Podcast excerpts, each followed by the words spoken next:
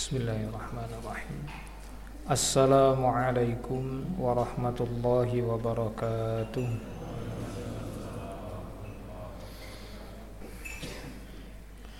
Alhamdulillahilladzi anzala ala abdihil kitaba wa lam yaj'al lahu 'iwaja. Alhamdulillahilladzi arsala rasulahu bil huda wa dinil haqqi liyudhhirahu 'ala ad-dini kullihi wa kafa billahi shahida. Alhamdulillahilladzi yaqulu fil Qur'an ya ayyuhalladzina amanu taqullaha wa qulu qawlan sadida. Wassalatu wassalamu 'ala an-nabiyil mustafa wa ala alihi wa ala ashabihi al-mujtaba wa ala man ittaba'a huda. Amma ba'd. Allahumma rabbana la ilaha illa anta subhanaka innana kunna minadh dhalimin. Rabbana inna nas'aluka 'ilman nafi'a wa rizqan thayyiban wa wasi'a wa 'amalan mutaqabbala. Allahumma amin. Kaum muslimin, para bapak, ibu, saudara sekalian, jamaah subuh Masjid Utsman yang saya muliakan, saya hormati. Semoga setelah pagi ini kita dibangunkan oleh Allah Ta'ala dari kematian kita. Mudah-mudahan bangunnya kita ini menjadi salah satu sumber bertambahnya pahala kita dan berkurangnya dosa serta kesalahan kita. Mudah-mudahan ibadah yang sudah kita lakukan sejak kita bangun tidur tadi sampai sekarang diterima oleh Allah Ta'ala, dan terutama ibadah thalabul ilmi yang sekarang kita lakukan. Semoga nanti Allah mengajarkan kepada kita ilmu yang baik dan benar dan bermanfaat. Setelah sebelumnya kita ngaji fikih di malam tahun baru, betul ya? Malam tahun baru ya. Nah, dan memang belum tuntas, nanti akan kita selesaikan. Mudah-mudahan Allah memberikan kemudahan. Sebelumnya saya ingatkan kembali, tanpa panjang lebar mukadimah kita langsung kepada tema. Namun sedikit mengingatkan tentang cara kita belajar fikih itu tidak sama dengan belajar akidah. Ketika belajar akidah memang setelannya agak kencang, tapi kalau belajar fikih ini setelannya harus kendor, tidak boleh kencang. Kalau bahasa anak mudanya setelannya kendo gitu, jadi nggak boleh kencang-kencang, karena kalau kencang bahaya, nanti kita jadi berantem terus, tidak pernah damai. Padahal orang beriman itu disuruh wa'tasimu bihablillahi jami'a wala tafarraqu. Berpegang teguhlah kalian dengan tali Allah dan jangan berpecah belah. Nah, justru sebenarnya dalam belajar fikih kita lebih mudah untuk bersatu kalau belajar fikihnya benar. Padahal dalam pelajaran fikih itu banyak sekali terdapat perbedaan pendapat. Tapi kalau orang belajar fikihnya benar, justru itu mendorong dia untuk mudah bersatu dengan kaum muslimin yang lain. Tapi kalau belajar fikihnya nggak benar, itu justru malah semakin menimbulkan perpecahan. Nah, jangankan ada perbedaan pendapat, para ulama tidak berbeda pendapat aja, kalau cara belajarnya salah, tetap aja ujungnya nanti berantem. Iya atau tidak? Iya. Nah, apalagi kalau mengurusi sesuatu yang di situ sangat banyak terjadi perbedaan pendapat. Maka kita harus benar dulu dari awal, kita tata hati kita ketika belajar fikih ini. Ini sesuatu yang tidak ketat seperti kita belajar akidah. Ya ada nanti yang ketat, itu biasanya yang disepakati. Nah, untuk hal-hal yang sudah disepakati para ulama, memang kita harus lebih ketat. Tapi secara umum, ketika kita berhadapan dengan tema fikih, yang kita hadapi biasanya adalah khilafiyah dan khilafiyah. Maka setelahnya harus kendo, tidak boleh kencang. Hadirin rahimakumullah, pada pertemuan terakhir kita tentang fikih, kita membahas beberapa hal. Saya mengurutkannya dari yang pertama mulai dari waktu-waktu sholat. Urutan ini saya ambil sesuai dengan urutan yang ada di dalam sebuah kitab kecil yang berjudul Matan Abi Syuja' atau Matan Ghoyah wa Taqrib, kitab kecil yang biasa dipakai di pesantren-pesantren. Secara basis fikih, kitab ini bermadzhab Syafi'i. Namun saya mengambil metodologi penyampaiannya secara urutan saya gunakan. Adapun secara isi nanti akan kita terangkan bukan hanya dari Syafi'i saja. Semampu saya akan saya sampaikan, selain Syafi'i juga disampaikan. Karena saya menyadari betul kita di sini ini tidak semuanya bermadzhab Syafi'i. Bahkan kalau saya tanya mungkin jenengan bingung jawabnya. Panjenengan di sini mazhabnya apa? Nah kan kalau itu kan makanya. Namun untuk cara kita belajar saya menggunakan urutan yang seperti yang tertera di kitab Matan Ghoyah wa Taqrib. Karena ini dulu kitab salah satu kitab fikih yang jadi kurikulum di tempat kami sekolah. Hadirin rahimakumullah. Terakhir kita membahas hal-hal yang berkaitan dengan rukun-rukun sholat. Jadi setelah waktu-waktu sholat, kemudian syarat wajib sholat, kemudian ada syarat-syarat sholat sebelum sholat itu dikerjakan, ada 5 itu, yang suci badan, suci pakaian, suci tempat, sampai terakhir adalah harus menghadap kiblat. Lalu kita juga sudah membahas tentang rukun sholat, yang para ulama sebenarnya memang berbeda pendapat tentang rukun sholat. Perbedaan yang cukup tajam itu ada di mazhab Syafi'i dan Hanafi, itu tentang rukun sholat. Maka kalau nanti Bapak Ibu belajar fikih tentang sholat berjamaah, ulama-ulama Syafi'iyah secara umum tidak menyarankan orang-orang yang bermazhab Syafi'i bermakmum di belakang imam yang mazhabnya Hanafi, karena perbedaan cara pandang antara Syafi'i dan Hanafi dalam masalah rukun sholat. Di Syafi'i itu dinyatakan rukun tapi di Hanafi tidak. Contohnya gini, kita sudah belajar tentang rukun sholat, salah satunya adalah membaca surat Al-Fatihah, betul begitu? Ya, dari mulai niat, berdiri bagi yang mampu, takbiratul ihram, kemudian membaca surat Al-Fatihah. Di mazhab Hanafi membaca Al-Fatihah itu bukan rukun, bisa diganti dengan surat yang lain. Yang penting jumlah ayatnya sama banyaknya. Dan mereka para ulamanya punya dasarnya sendiri, punya argumennya sendiri. Yang juga kalau dibahas di sini nanti kita jadi saling berbantah-bantahan. Nah, makanya ketika kita belajar fikih, terutama bagi orang awam, saya mengikuti pola yang digunakan oleh para ulama, yaitu belajar fikih itu yang diutamakan sebenarnya adalah kesimpulan-kesimpulannya, bukan dalilnya. Karena dalil itu adalah wilayahnya para ulama. Ketika kita orang awam ikut campur urusan dalil, hasilnya malah tambah kacau.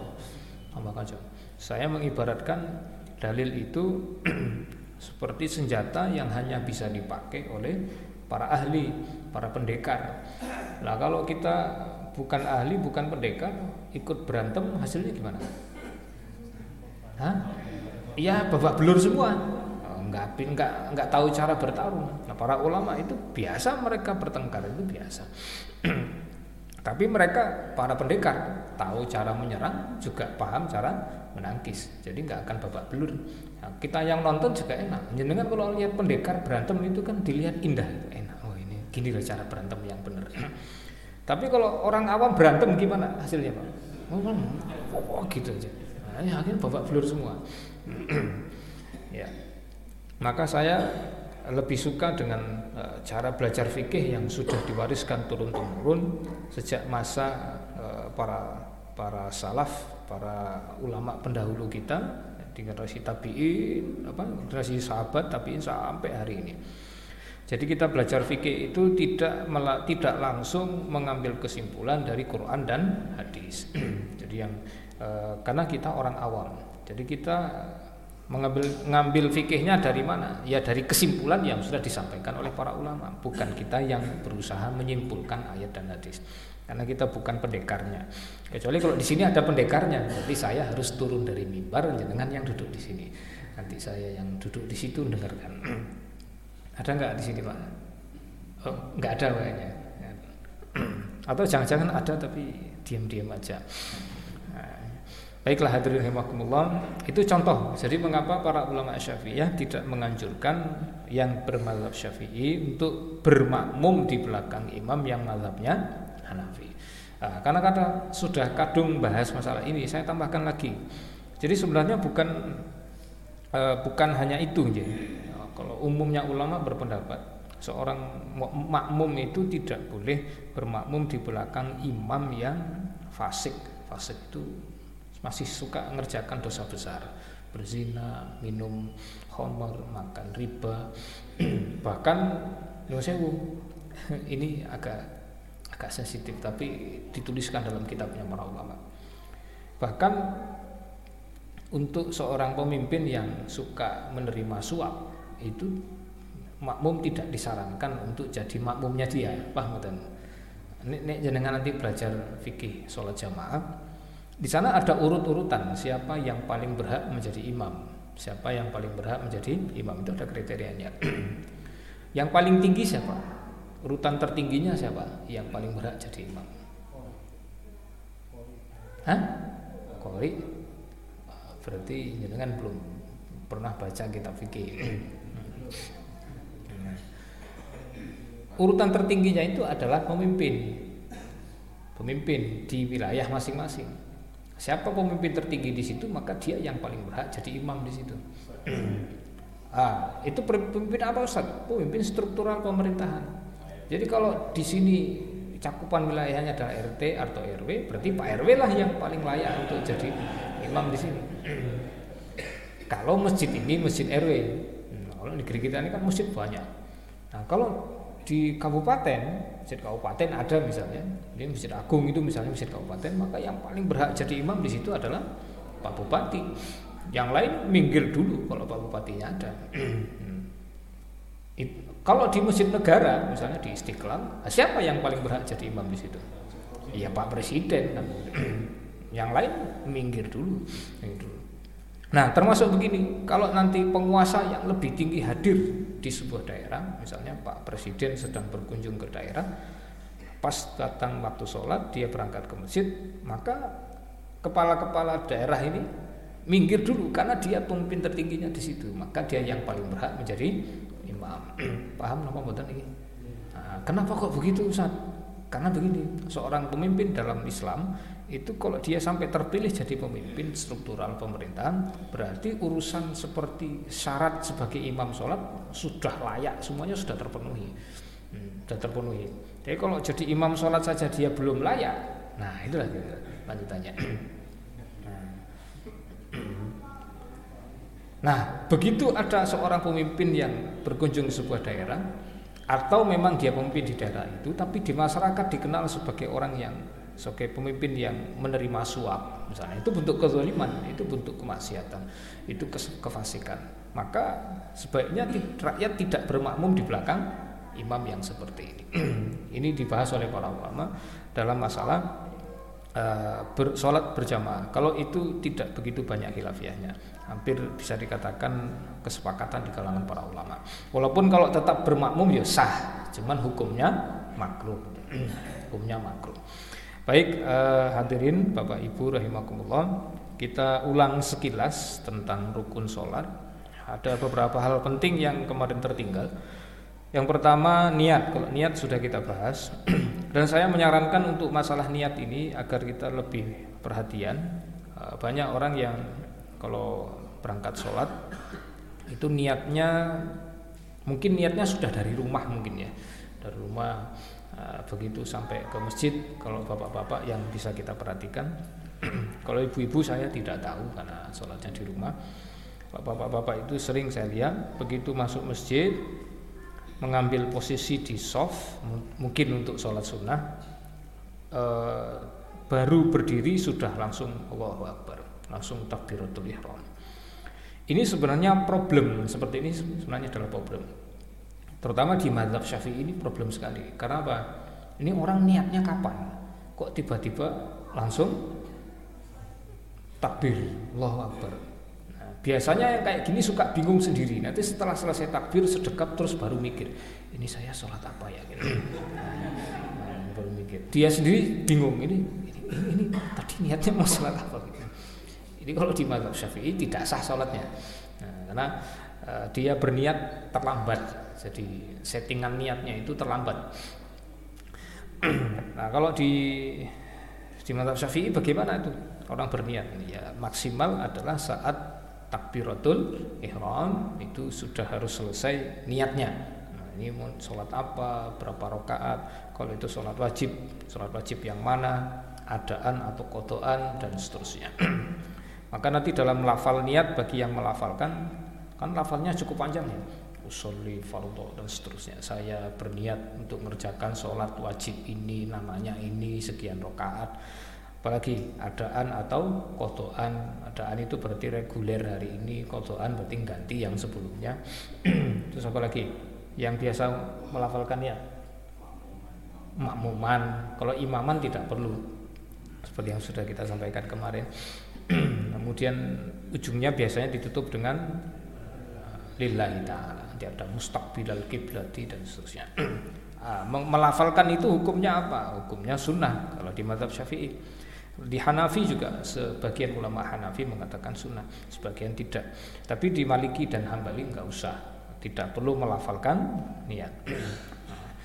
Nah, terus gimana Ustaz pilihannya? Ya monggo saja, panjenengan biasanya yang mana, jenengan termasuk tipe orang yang seperti apa? Karena para ulama juga sepakat kalau orang itu tipenya suka ragu-ragu, was-was ketika mau memulai sholat, maka lebih bagus kalau dia melafalkan niatnya itu.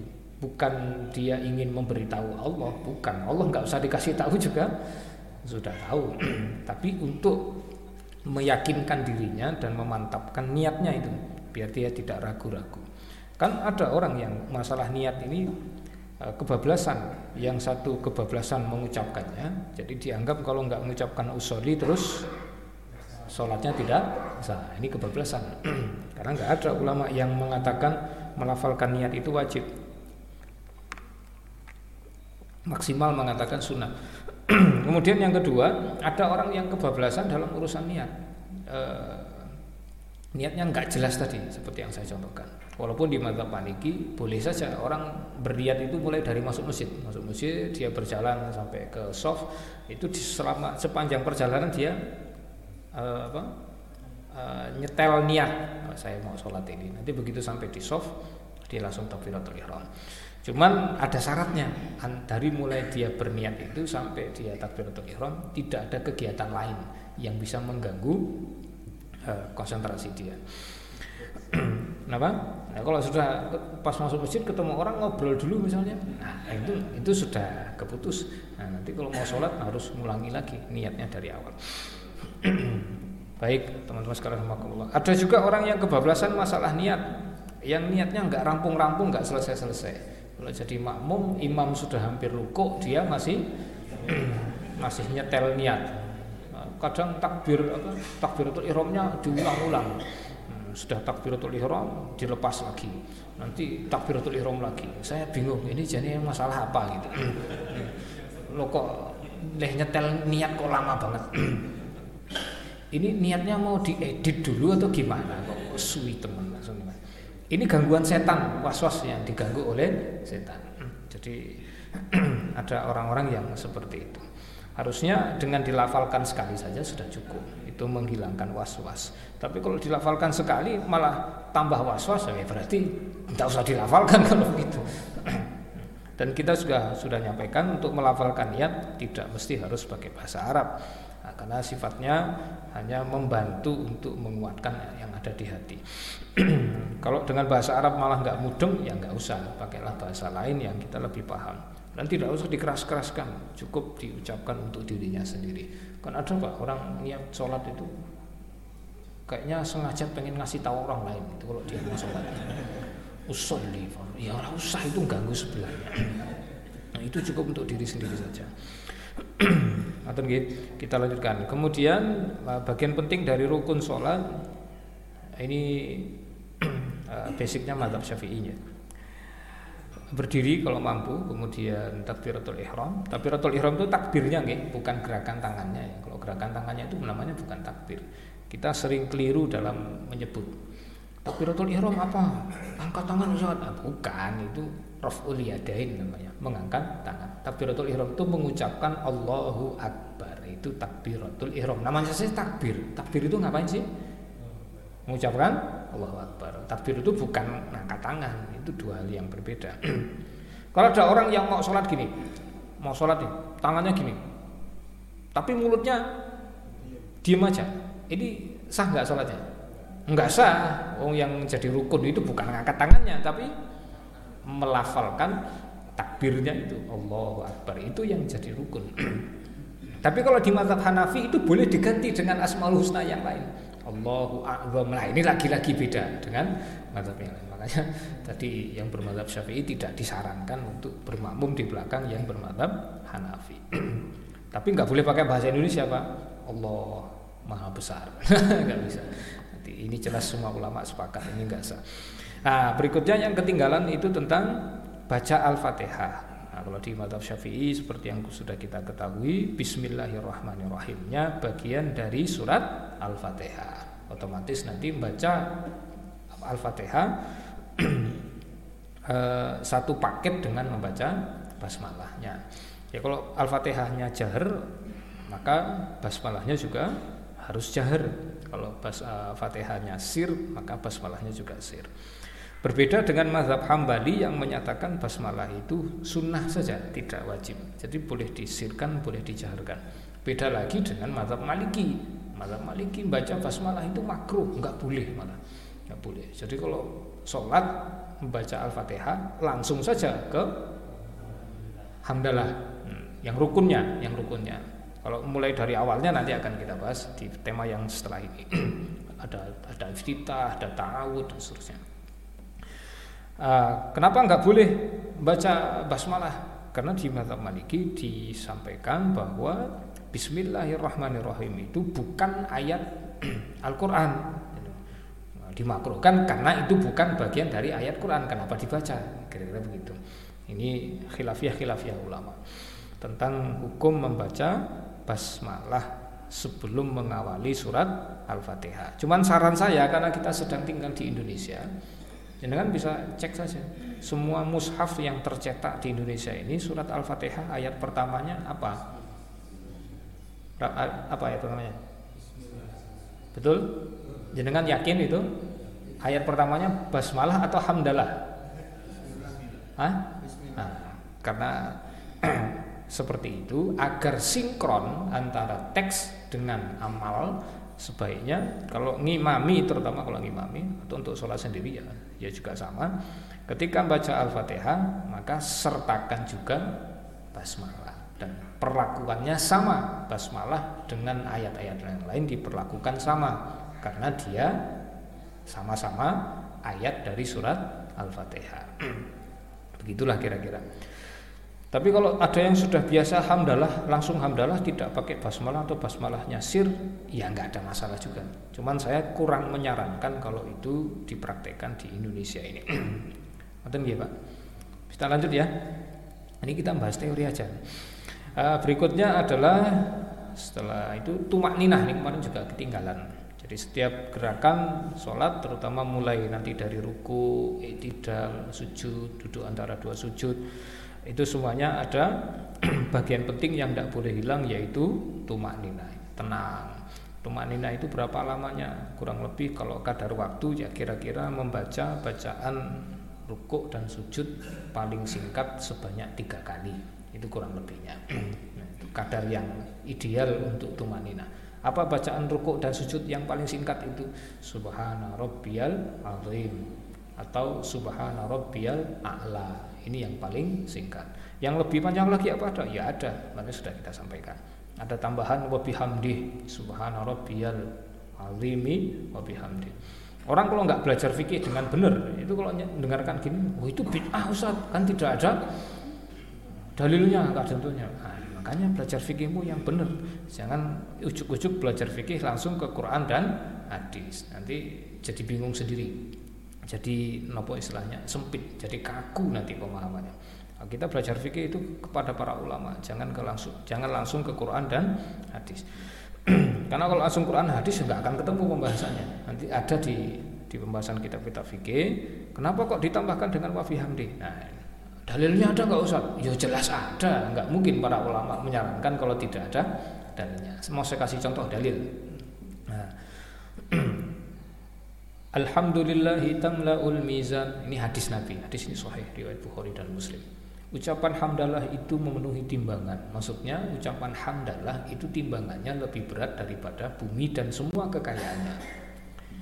Wa subhanallahi walhamdulillahi tamla'u ma bainas samawati wal ard. Dan ucapan subhanallah dan alhamdulillah, berarti kalau tadi alhamdulillah saja, yang kedua ini berarti ada tasbihnya, ada subhanallah. Ucapan subhanallah walhamdulillah kalau diucapkan jadi satu, maka timbangannya melebihi langit dan bumi. Kalau hamdalah saja melebihi bumi dan semua kekayaannya, kalau ada tambahan subhanallahnya malah lebih mahal daripada langit dan bumi. Nah, kalau kita baca bacaan ruku subhana rabbiyal azim atau sujud subhana rabbiyal a'la, itu hanya satu unsur saja, hanya tasbih saja. Maka biar lebih afdol, agar timbangannya lebih berat daripada langit dan bumi, ditambahi hamdalah. Nah, hamdalahnya gimana? Subhanallah wa bihamdi. Wa bihamdi itu hamdalah. Timbangannya jadi lebih berat. Itu dalil pertama. Dalil berikutnya, ini kalau kita mau bahas dalil, Pak. Nah, dalil berikutnya apa? Rasul itu bacaan rukuk dan sujudnya tidak hanya satu versi, banyak versinya. Di antara yang mutakhir itu berarti yang belakangan-belakangan, yang sudah, ya kalau ibarat aplikasi berarti kan sudah paling update gitu loh, paling update. Itu bacaan rukuk dan sujud Nabi sudah sepanjang ini, Pak. Subhanakallahumma wa bihamdika Allahumma ighfirli. Ada lagi yang lebih panjang lagi. Subhanakallahumma wa bihamdika asyhadu an la ilaha illa anta astaghfiruka wa atubu ilaik, yang biasa kita pakai untuk apa itu, kafaratul majlis. Nah, di situ ada hamdalahnya, wa bihamdika itu kan hamdalah. Itu hamdalah. Paham mboten? Nah, subhana rabbil azim dan subhana rabbil a'la itu adalah versi paling awal. Yang dulu awal-awal dibaca oleh Nabi di saat surat Al-A'la itu turun, Sabbihisma rabbikal a'la, jadikan sebagai bacaan sujud, jadinya subhana rabbiyal a'la. Dan saat surat Al-Waqi'ah turun, ada dua ayat di surat Al-Waqi'ah yang berbunyi fasabbih bismi rabbikal azim. Fasabbih bismi rabbikal azim. Jadikan bacaan ruku subhana rabbiyal azim. Nyambung napa mboten iki? Mau pilih yang aplikasi yang old version atau yang new version, yang versi tua atau versi yang paling mutakhir tadi, ya monggo saja, nggak ada masalah. Kalau untuk sholat sendirian, bacaan rukuk dan sujud itu dianjurkan sekitar 9-11 kali membacanya. Sholat sendiri, kalau sholat munfarid, sholat sendiri. Kalau sholat berjamaah, nah kan juga sudah kita bahas. Sholat berjamaah itu selalu beda rumusnya. Untuk sholat berjamaah, seorang imam hanya boleh maksimal membaca bacaan rukuk dan sujud paling singkat sebanyak 3 kali. Itu sudah maksimal. Yang paling singkat maksimal berapa kali? 3 kali. Kalau lebih dari itu hukumnya makruh, malah bisa haram, karena dia sudah membebani makmum. Nah, kalau makmumnya sehat mungkin enggak masalah. Kalau makmumnya sedang darah rendah, rukuknya suwi, itu kira-kira hasilnya gimana? Tidalnya nanti gimana? Wah, sudah meliang dia, muter-muter dia. Seperti melihat pemandangan surga mungkin. Jadi gitu nggih. Jadi memang aturan jadi imam itu tidak sama dengan sholat sendiri. Kita lanjutkan. Jadi untuk tumakninah demikian. Jadi kira-kira sekedar membaca bacaan rukuk sujud paling singkat sebanyak 3 kali kalau untuk rukuk sujud. Kalau untuk i'tidal memang tumakninahnya tidak tidak seperti rukuk sujud, cukup berdiri lurus gitu aja, tulang-tulangnya sudah menempati posisinya dengan baik. Untuk pembahasan rukun ini terakhir sampai pada rukun berikutnya, yaitu rukun yang terakhir yaitu tentang salam. Ada tambahan Pak, tambahan lagi sedikit. Jadi rukun sholat ini sebenarnya dibagi-bagi oleh para ulama. Ada yang sifatnya qauli, ucapan, ada yang sifatnya fi'li, yaitu perbuatan. Kalau di mazhab Syafi'i, rukun sholat yang sifatnya ucapan, yang pertama itu takbir awal, takbiratul ihram. Ihram itu pengharaman, artinya takbir untuk mengharamkan. Maksudnya apa? Mengharamkan kegiatan lain yang bukan kegiatan sholat. Mirip seperti jamaah haji atau umroh berpakaian ihram, kan namanya sama, ihram, takbiratul ihram, pakaian ihram, namanya sama. Jadi setelah dia berpakaian ihram, apa yang berlaku? Berarti ada keharaman-keharaman, ini haram, enggak boleh kamu lakukan karena sudah berpakaian ihram. Setelah takbiratul ihram berarti banyak yang diharamkan, enggak boleh ini. Kalau nanti ini sholatmu batal. Kalau haji umroh, kalau kamu lakukan ini bisa haji umrohmu batal, bisa tidak batal tapi harus bayar dam dan gitu. Nah, itu kata ihram. Yang pertama takbiratul ihram, yang kedua surat Al-Fatihah, yang ketiga syahadat di tahiyat akhir, bukan tahiyat awal. Tahiyat awal hukumnya sunnah, nanti kita bahas setelah ini.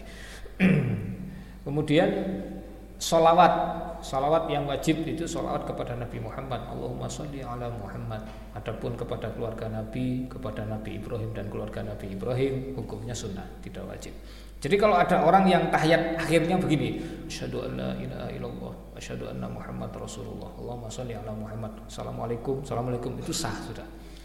Pernah ketemu enggak gitu? Tidak dimulai dari awal at-tahiyatu lillahi wassalawatu waththayyibat. Enggak, mungkin karena dia ini istri saya mau melahirkan.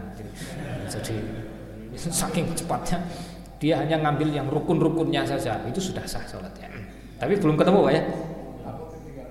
Lo ketinggalan bis, oh bisa, atau takut ketinggalan kereta misalnya kan, ini sedang sholat subuh di mana stasiun, klakson keretanya sudah bunyi, nah itu nggak ada masalah.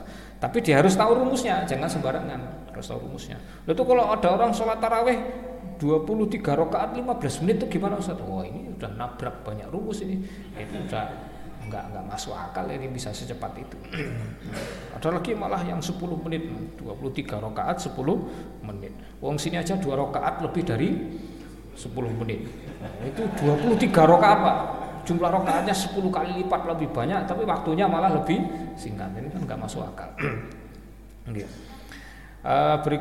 Yang terakhir berapa tadi Pak? Takbir, terus Al-Fatihah, syahadat, sholawat, salam yang ke kanan saja. Ini kesepakatan para ulama. Assalamualaikum. Dan ucapan assalamualaikum itu sudah kita bahas kemarin ya. Tidak cukup dengan salam alaikum, tapi assalamu alaikum. Ada alif lam di depannya. Assalamu alaikum. Karena dia berbeda. Kalau bagi yang pernah belajar bahasa Arab langsung paham apa bedanya salam alaikum dengan assalamu alaikum. Itu sangat berbeda. Dan memang riwayatnya dari Nabi turun-temurun sampai ke sahabat sampai ke kita hari ini, tidak ada riwayat Rasul mengucapkan salam itu Assalamualaikum itu tidak ada. Selalu dimulai dengan alif lam, Assalamualaikum. Jadi secara umum kita tidak boleh mengucapkan salam kepada sesama muslim itu Assalamualaikum itu tidak boleh. Jadi yang benar adalah Assalamualaikum. Bedanya apa Ustaz? Ya jelas beda. Kalau Assalamualaikum itu enggak jelas karena tidak diawali dengan alif lam. Jadi sifatnya masih abstrak ini. Salam apa yang dimaksud? Tapi kalau Assalamualaikum itu sudah jelas. Keselamatan di dunia dan di akhirat sudah jelas. Nanti kalau nyenengan sedikit belajar bahasa Arab pas bagian itu lebih nyambung lagi nanti insyaallah. Sekira ini untuk rukun-rukun. Ada yang mau ditanyakan untuk rukun sebelum nanti beranjak ke hayat? Hayat itu sunnah sholat yang sifatnya tidak muakkad. Kalau kemarin nanti yang muakkad dulu, ada yang ketinggalan. Monggo Pak, bukan Ustadz Widodo bukan ya? Ya saya kalau di sini Ustadz Widodo, Ustadz Heru maksudnya. Monggo. Ya. Masalah latihan, nah yang saya tanyakan, kalau kita sebagai makmum, apakah kita juga membaca al-fatihah setelah imam sebelum baca, atau kita cukup diam saja, atau kita cukup membaca al-fatihah? Iya. Itu yang pertama. Terus yang kedua, masalah salam yang terakhir, assalamualaikum itu. Kadang saya juga lihat ada sampai assalamualaikum warahmatullahi wabarakatuh. Oh iya. Nah ini yang benar mana? Terima kasih. Assalamualaikum warahmatullahi wabarakatuh. Waalaikumsalam warahmatullahi wabarakatuh. Kalau dapat soal ujian itu kan aturannya yang diajarkan guru-guru jawab yang paling gampang dulu gitu nggih. Nah, ini saya jawab dari pertanyaan terakhir karena ini lebih gampang. Assalamualaikum, ucapan salam mengakhiri sholat itu gimana Ustaz? Kalau di Syafi'i jelas assalamualaikum minimal. Kalau lebih panjang dari itu lebih bagus. Assalamualaikum warahmatullahi. Lebih panjang lagi lebih bagus. Cuma kalau sholatnya berjamaah, ya jamaah kan beda, selalu beda rumusnya antara jamaah dengan sendiri. Cukup yang ringkas-ringkas saja. Kalau jadi imam cukup yang ringkas. Assalamualaikum. Ya kalau tambah dikit ya warahmatullahi udah cukup. Kalau sampai wabarakatuh mbok kelamaan nanti ada makmum yang sedang kebelet pipis kan, atau dari tadi sudah nahan kentut. Ya suwi banget kok. Nah itu. Tapi kalau di mazhab Hanafi misalnya ucapan salam itu justru yang boleh kedengaran cuma salamnya tok. Alaikumnya enggak usah didengarkan. Assalam. Itu tok Ustaz. Nanti alaikumnya enggak ada, enggak kedengaran. Itu disirkan oleh imamnya. Ini memang beda-beda ulama dalam hal ini. Tapi intinya semua ulama sepakat salat itu diakhiri dengan salam, diakhiri dengan salam. Nah, untuk Al-Fatihah bagaimana dengan makmum? Ada 3 pendapat besar Pak di kalangan para ulama. Ini antar mazhab sudah, bukan hanya di Syafi'i. Yang pertama, makmum wajib membaca Al-Fatihah walaupun imam juga mengeraskan Al-Fatihah. Jadi Al-Fatihahnya jahar, makmum tetap wajib. Cuma ini ada risikonya. Saya kita sudah sampaikan kemarin, yaitu imam harus memberikan waktu kepada makmum yang seperti ini agar dia membaca Al-Fatihah sendiri. Jadi diberi jeda. Setelah imam selesai Al-Fatihah, dia diam sebentar, memberi waktu kepada makmum kira-kira membaca surat Al-Fatihah. Itu 15 detik maksimal lah, cukup 10-15 detik cukup. Yang kedua, makmum tidak perlu membaca Al-Fatihah sama sekali, baik imamnya jahar maupun sir, baik rakaat 1, 2 atau 3 dan 4. Jadi pokoknya imam apa? Kalau jadi makmum mis menengok, diem aja, sudah diem aja. Selesai. Cuma takbiratul ihram dan tadi syahadat dan sholawat saja dengan salam. Al-Fatihah enggak usah baca apa-apa, diem aja, tutup aja mulutnya, dengerin aja imam. Seandainya imamnya enggak baca keras pun tetap enggak ada masalah. Ini pendapat populer di mazhab Hambali. Kalau yang pertama di Syafi'i ada, tapi tidak begitu populer. Terus yang paling bagus, ini pendapatnya, saya sebut paling bagus bukan paling benar, paling bagus karena tergantung kondisi situasi di mana kita tinggal. Yang paling bagus adalah pendapat yang ketiga, yaitu kalau sholatnya jahar, makmum tidak perlu membaca Al-Fatihah karena sudah dibaca oleh imam. Sedangkan kalau sholatnya sir atau masjidnya besar luas, makmum yang di belakang tidak bisa mendengar suara imam, mungkin sedang mati lampu, jadi speakernya mati, maka si makmum yang tidak bisa mendengar suara imam ini wajib membaca Al-Fatihah sendiri, wajib baca Al-Fatihah sendiri. Termasuk orang tuli, dia nggak dengar apa-apa kan kalau tuli kan, maka dia wajib baca Al-Fatihah sendiri. Dia hanya mengikuti gerakan-gerakan saja. Kalau alam bisawab, begitu aja Pak. Nah, terus ini nanti ada faedahnya. Faedahnya adalah kalau milih pendapat yang pertama ini jadi berat. Beratnya ada konsekuensinya. Jadi kalau dia datang terlambat, jadi masbuk, imam sudah rukuk, dia ikut rukuk bersama imam, berarti sudah tidak dapat satu rakaat karena dia ketinggalan Al-Fatihah. Karena dia wajib baca Al-Fatihah sendiri, tidak bisa diwakilkan oleh imam. Tapi kalau pendapat 2 dan 3 lebih santai. Kalau dia jadi, bukan berarti saya nyarankan jangan jadi masbuk, bukan. Kalau tadi saya masbuk aja. Kalau pas tadi masbuk, nah kalau pendapat 2 dan 3 itu lebih longgar. Kenapa? Karena begitu dapat rukuk saja sudah dianggap dapat 1 rakaat. Dan ini pendapat yang lebih umum. Karena Al-Fatihahnya sudah cukup diwakili oleh imam. Ngoten nggih, Pak? Cukup ya? Nah, kita lanjutkan. Monggo Ustaz Salman.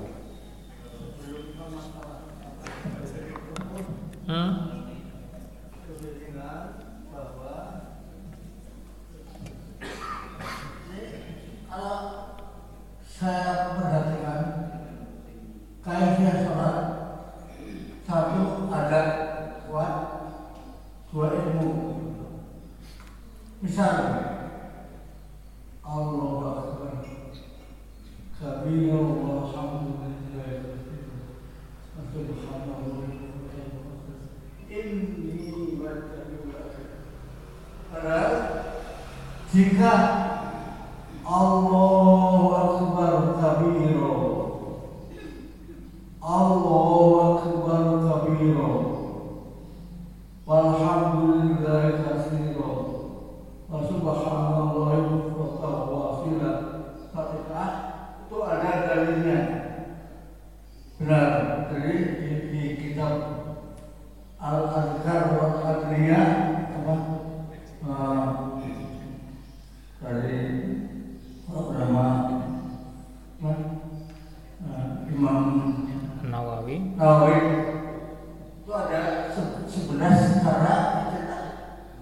Bahkan ringan dan boleh Allahu Akbar kabira, Allahu Akbar kabira berkali, walhamdulillahi katsira, wa subhanallahi wa ta'ala Fatihah.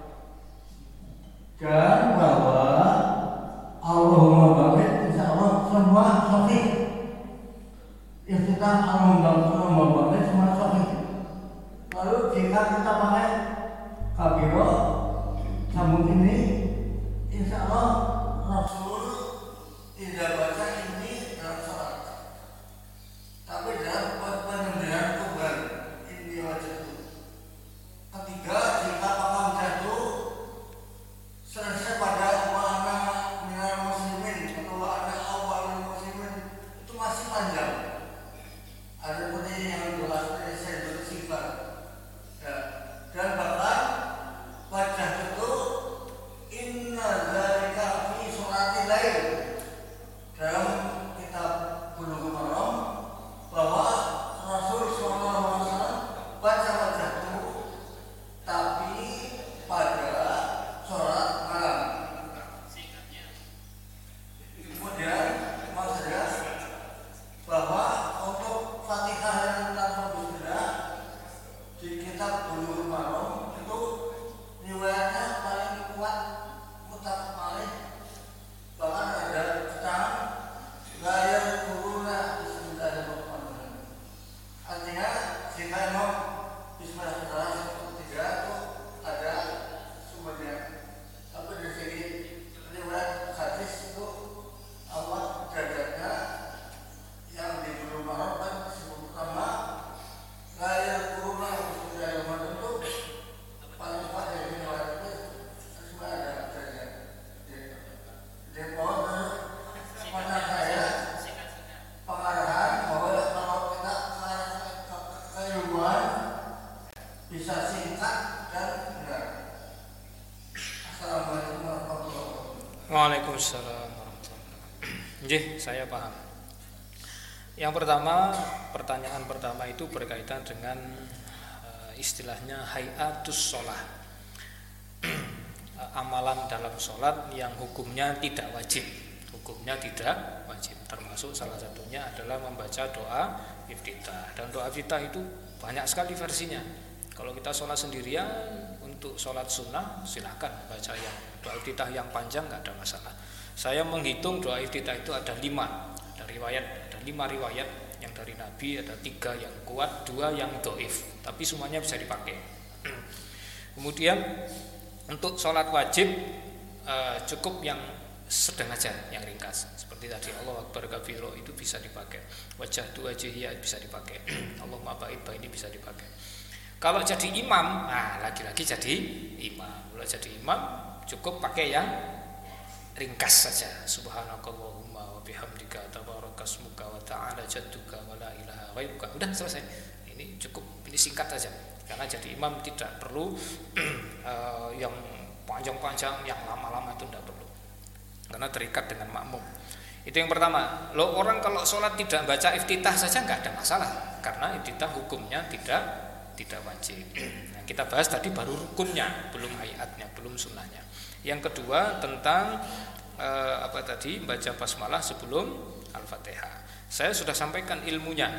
Itu kesimpulan akhir dari para ulama sesuai dengan mazhabnya masing-masing.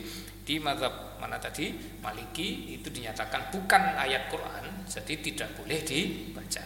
Di Hambali itu ayat Quran tapi bukan bagian dari surat Al-Fatihah, jadi baca tidak wajib, disunahkan saja. Tapi di mazhab Syafi'i Al-Fatihah basmalah itu adalah ayat Quran dan bagian dari surat Al-Fatihah, maka konsekuensinya ya harus diperlakukan sama dengan ayat-ayat Al-Fatihah yang lain. Nah, makanya saya kurang suka membahas dalil itu, karena memancing kita untuk berantem tadi, untuk berantem. Jadi ngoten nggih, jadi apa yang disebutkan beliau tadi Ustaz Sarani dalam kitab Bulughul Maram, aslinya kitab Bulughul Maram itu kitab yang ditulis oleh ulama bermadzhab Syafi'i. Nah, dan di sana namanya pembahasan fikih biasa, selalu ada perbedaan pendapat, itu wajar-wajar saja. Artinya begini, hadirimakumullah, untuk belajar fikih ini yang perlu diketahui oleh orang awam adalah kesimpulan akhirnya apa, karena itu yang mau diamalkan. Soalnya orang awam itu nggak tahu dalilnya, nggak ada masalah. Yang penting kesimpulan akhirnya apa dari para ulama itu sudah cukup, akan diamalkan. Jadi tidak ada beban orang awam ini harus menghafalkan dalil, ayat, hadis, itu tidak ada. Cukup dia tahu, oh ini dari ulama fulan begini, oh dari mazhab yang saya ikuti begini, udah selesai. Insya Allah itu sudah mencukupi dan sholatnya sah atau ibadahnya sah. Sampai 10 menit setelah syuruk berarti tinggal 5 menit lagi Pak ya. Kita lanjutkan. Jadi makanya saya selalu kalau membahas fikih itu selalu ada pengantarnya dulu. Jadi kalau urusan fikih ini setelannya apa tadi? Harus kendor, nggak boleh kenceng. Ya kalau kenceng nanti kita berantem terus, nggak pernah damai. Oh iya, bulan depan. Padahal sholatnya tiap hari. Oke, nah, kita sampaikan tambahan. Ada waktu 5 menit. Jadi untuk hal-hal yang disunahkan sebelum sholat itu ada azan, ada qomat. Ini kita belum bahas sholat jamaah. Sholat jamaah ada sendiri nanti. Ini untuk sholat sendirian. Jadi mereka yang sholat sendirian pun tetap dianjurkan azan dan qomat. Kalau tidak mau azan, ya cukup qomat aja. Qomat sendiri, sholat sendiri. Sholat sendiri. Yang dengar siapa? Gak ada. Yang dengar cuma dirinya sendiri. Atau ada dalilnya Ustaz? Ya ada. Para ulama sudah mengatakan demikian, berarti ada dalilnya. Husnudon aja dulu. Walaupun saya tidak menyampaikan dalilnya, husnudon aja. Saya punya alasan sendiri. Seringnya kalau nyampaikan dalil selalu ada yang bantah. Nah, selalu ada yang nanti ngajak berantem. Padahal saya duduk di sini ini tidak sedang ngajak panjenengan untuk berdebat, tidak. Hanya menyampaikan ini begini sudah selesai aja. Kalau kita berdebat kayaknya forumnya lain, mungkin lain waktu aja. Tapi saya juga nggak suka berdebat masalah fikih. Orang awam kok debat fikih itu nggak pada tempatnya. Yang debat fikih itu adalah para alim, para ulama, para fakih, fuqaha, itu baru pas. Begitu nggih. Jadi saran saya nanti kalau kita belajar fikih, mohon tidak membantah dengan dalil apapun, mohon tidak. Karena saya tidak sedang ngajak panjenengan untuk berdebat, enggak. Hanya nyampaikan dalil saja, nyampaikan kesimpulan saja. Nah, ini bukan forumnya kita untuk berdebat fikih. Berikutnya adalah hal-hal yang disunahkan sebelum sholat tadi sudah adzan dan qomat. Kalau untuk sholat jamaah ya lebih kuat, ini sunahnya jadi sunah muakkad untuk sholat berjamaah lima waktu. Untuk itu nanti ada rumusannya, siapa yang boleh mengundangkan adzan, siapa yang harus mengundangkan qomat, kapan waktunya untuk qomat, itu nanti ada pembahasan lebih detailnya. Contohnya gini, di sini ada timer kan, ada timer itu bukan penguasa untuk memerintahkan qomat. Perintah qomat itu haknya ada pada imam, bukan pada timer. Jadi kalau timernya sudah di tapi imamnya belum nyuruh qomat, berarti muadzin belum boleh qomat. Kalau dengar dulu. Jadi kalau timernya sudah belum masih 5 menit lagi tapi imamnya sudah nyuruh qomat, ya berarti muadzin harus segera qomat. Ora urusan dengan timer. Enggak ada urusan dengan timer. Ya karena tadi mungkin imamnya, saya mau nunggu istri saya melahirkan. Masa nunggu timer, nanti setelah lahiran nanti dia enggak bisa dampingi. Namun kalau di sana sudah ada kesepakatan antara kaum muslimin di sebuah masjid, mungkin ketakmiran ada kesepakatan. Karena di sana ada imam 1, imam 2, imam 3, agar tidak membebani makmum. Imam pertama kok 10 menit setelah azan tidak muncul di masjid, berarti sudah langsung jatuh wewenangnya kepada ada delegasi kan, imam kedua. Nanti imam kedua nyuruh qomat. Kira-kira ini kalau dibuat kesepakatan. Nanti timer bisa dipakai, dan timer apa nggak boleh dipakai ya silakan aja, mungkin untuk ngasih ancer-ancer kepada makmum yang mau sholat sunnah, nggak ada masalah. Terus kalau sudah sholat sunnah, sedang sholat sunnah, imamnya sudah nyuruh qomat, gimana Ustaz? Ya batalkan sholat sunnah, nggak ada masalah.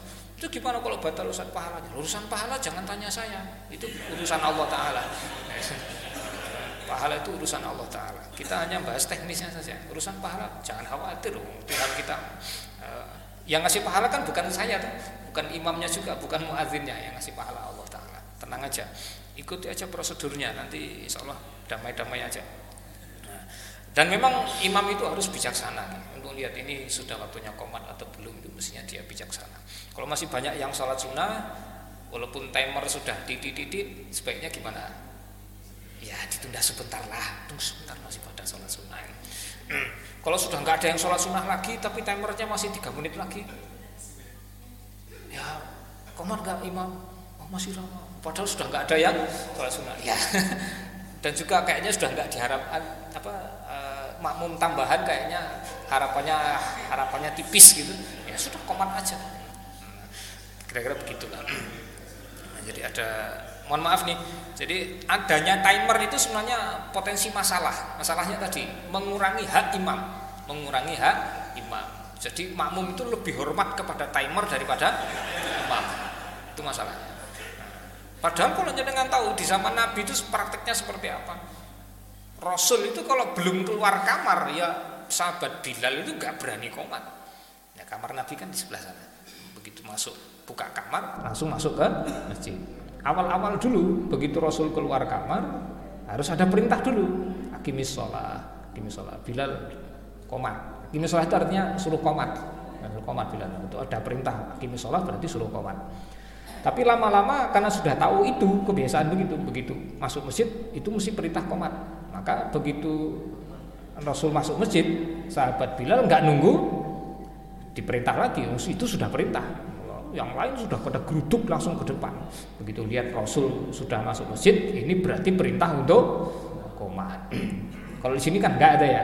Kalau imam masuk masjid, perintah qomat enggak? Enggak. Imamnya masih sholat sunnah, gitu. Kalau Rasul enggak, sholat sunnahnya di rumah.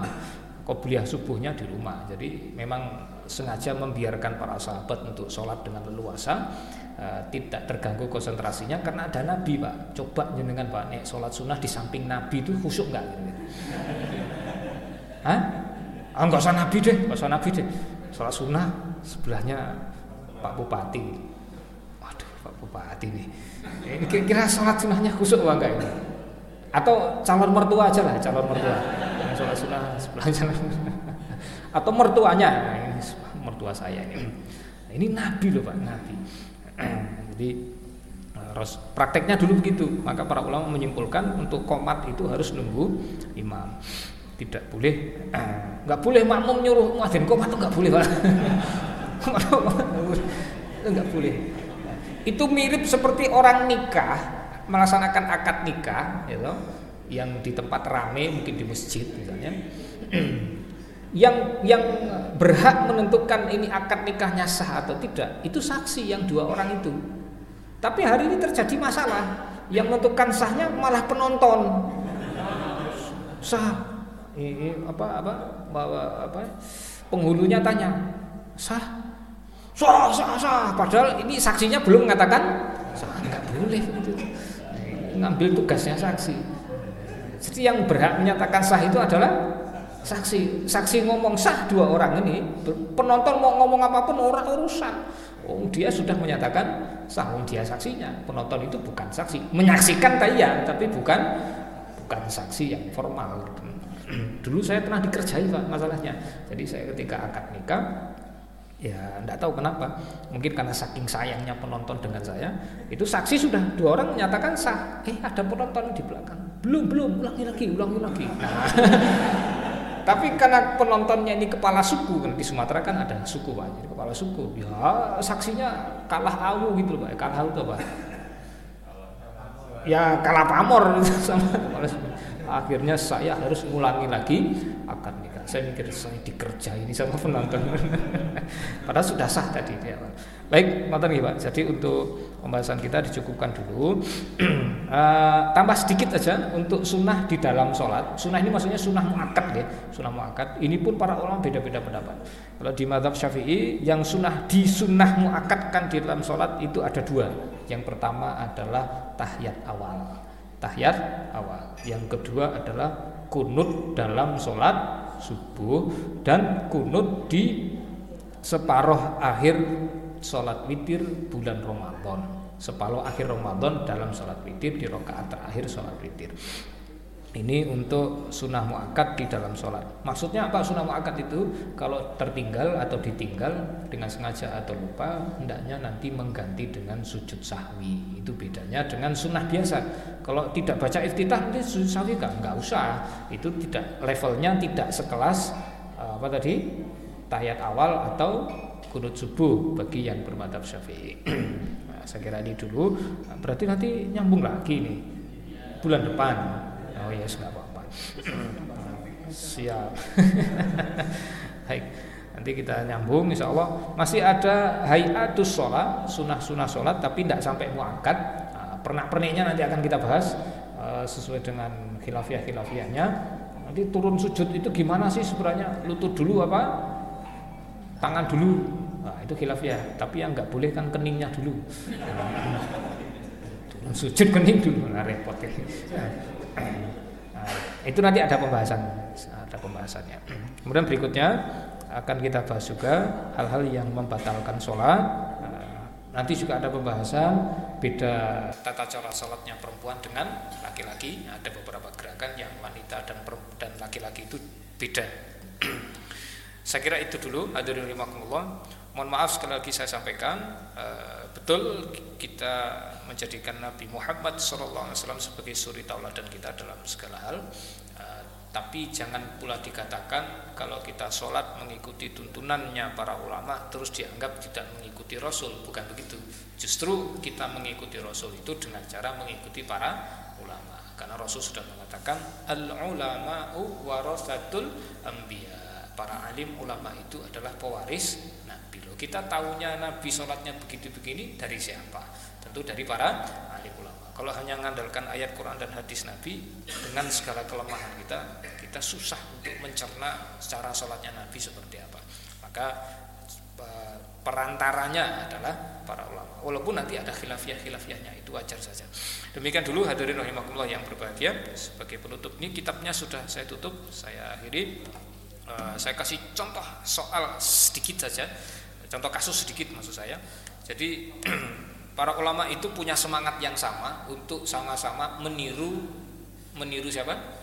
Nabi Muhammad sallallahu alaihi wasallam. Walaupun nanti terjadi perbedaan pendapat, tapi semangatnya tetap sama, sama-sama meniru Nabi Muhammad sallallahu alaihi wasallam. Jadi jangan dikatakan kalimat ini, kamu sholatnya mau ngikuti Nabi apa ngikuti ulama, jangan ngomong kayak gitu, jangan ngomong seperti itu, berarti sudah merendahkan, melecehkan kedudukan para alim ulama. Saya kasih contoh sederhana saja. Tadi turun sujud itu lutut dulu apa tangan dulu? Biasanya yang mana aja dengan? Kadang lutut, kadang tangan, tergantung moodnya apa kan gitu. Para ulama beda pendapat. Kalau di Syafi'i ya lutut dulu, kalau di Maliki tangan dulu. Kenapa bisa beda begitu? Padahal sumber hadisnya sama. Apa hadisnya? Tidak boleh turun sujud itu seperti onta yang menderum atau duduk. Nah, pernah lihat onta duduk nggak? Belum. Lihat ada di YouTube, gampang kok. Kalau dulu kan kita harus ke kebun binatang loh. Nah, saya dulu pernah menyaksikan langsung ketika masih kuliah itu. Ke Gembira Loka di Yogyakarta sana. Itu pas ada onta, teman-teman saya pada ngajak ke tempat lain. Sana kalian aja duluan, saya tak mau lihat onta dulu, saya mau nonton onta. Ini duduknya gimana, berdirinya gimana. Nah, saya nonton tentang onta itu kalau mau duduk dia menekuk yang apa? Yang depan apa yang belakang? Yang depan. Depannya ditekuk dulu baru yang belakang. Berarti kalau berdasarkan pemahaman kita orang awam, kalau mau sujud berarti gimana? Lutut dulu baru, kan kebalikan dari onta. Kan normalnya begitu. Tapi di mazhab Maliki dikatakan harus tangan dulu baru, bukan harus, sebaiknya tangan dulu baru lutut. Berarti kan kalau secara fisik itu mirip seperti onta. Kenapa kok di masa memiliki malah dikatakan begitu? Nah, gini Pak, kesimpulan apa? Cara argumennya. Karena para ulama itu membagi onta itu yang depan sama yang belakang itu kaki sama tangannya yang mana? Kalau di mazhab Syafi'i, ya tangan yang depan, kaki yang belakang. Berarti harus kaki dulu baru tangan, itu maksudnya. Tapi kalau di Maliki enggak, yang tangan itu yang belakang, yang kaki yang malah yang depan. Oh, iya coba. Nah ini khilafnya ulama itu begitu. Jadi kita harus sadari posisi sebagai orang awam. Ini yang berantem ini memang para pendekar. Dan kita hormati mereka, kita tempatkan pada posisi yang sangat tinggi. Itu adab dan etika kita kepada para alim dan ulama. Itulah kira-kira. Jadi jangan dikira nanti para ulama ini yang ngikutin Nabi yang kayak gini. Enggak gitu. Semangatnya semua ulama itu semangatnya sama, yaitu untuk mengikuti Nabi. Ittiba'ur Rasul itu sama, semua ulama sepakat, enggak ada masalah. Itu aja dulu hadirin rahimakumullah. Semoga ini bermanfaat. Mudah-mudahan kita ngaji fikih ini jadi lebih santai, Pak. Jadi orang ngaji fikih itu bukan setelah ngaji fikih terus jadi sepaneng gitu, enggak. Itu salah ngajinya. Orang ngaji fikih itu harusnya setelah itu santai. Oh, ngerti teknis kan, jadi lebih santai. Lebih berlapang dada terhadap saudaranya sesama muslim, dan dia juga lebih santai, tahu ukuran mana batas minimal, mana batas maksimal. Nanti dia biasanya ngambil yang sedang-sedang. Itu dulu hadirin yang berbahagia. Mari kita akhiri. Subhanakallahumma rabbana wa bihamdika asyhadu an la ilaha illa anta astaghfiruka wa atubu ilaik. Kekurangan kesalahan semoga dimaafkan oleh Allah Ta'ala. Guyon-guyon kita di majelis ini semoga juga diampuni oleh Allah Ta'ala, dan semoga segala kebaikan yang ada di majelis ini diberikan semua oleh Allah kepada kita, termasuk ilmu yang baik, benar dan bermanfaat, serta diberkahi oleh Allah Ta'ala. Terima kasih Bapak Ibu. Saya kembalikan sepenuhnya kepada beliau Ustaz Anang sebagai pembawa acara. Alhamdulillahirrabbilalamin. Wassalamualaikum warahmatullahi wabarakatuh.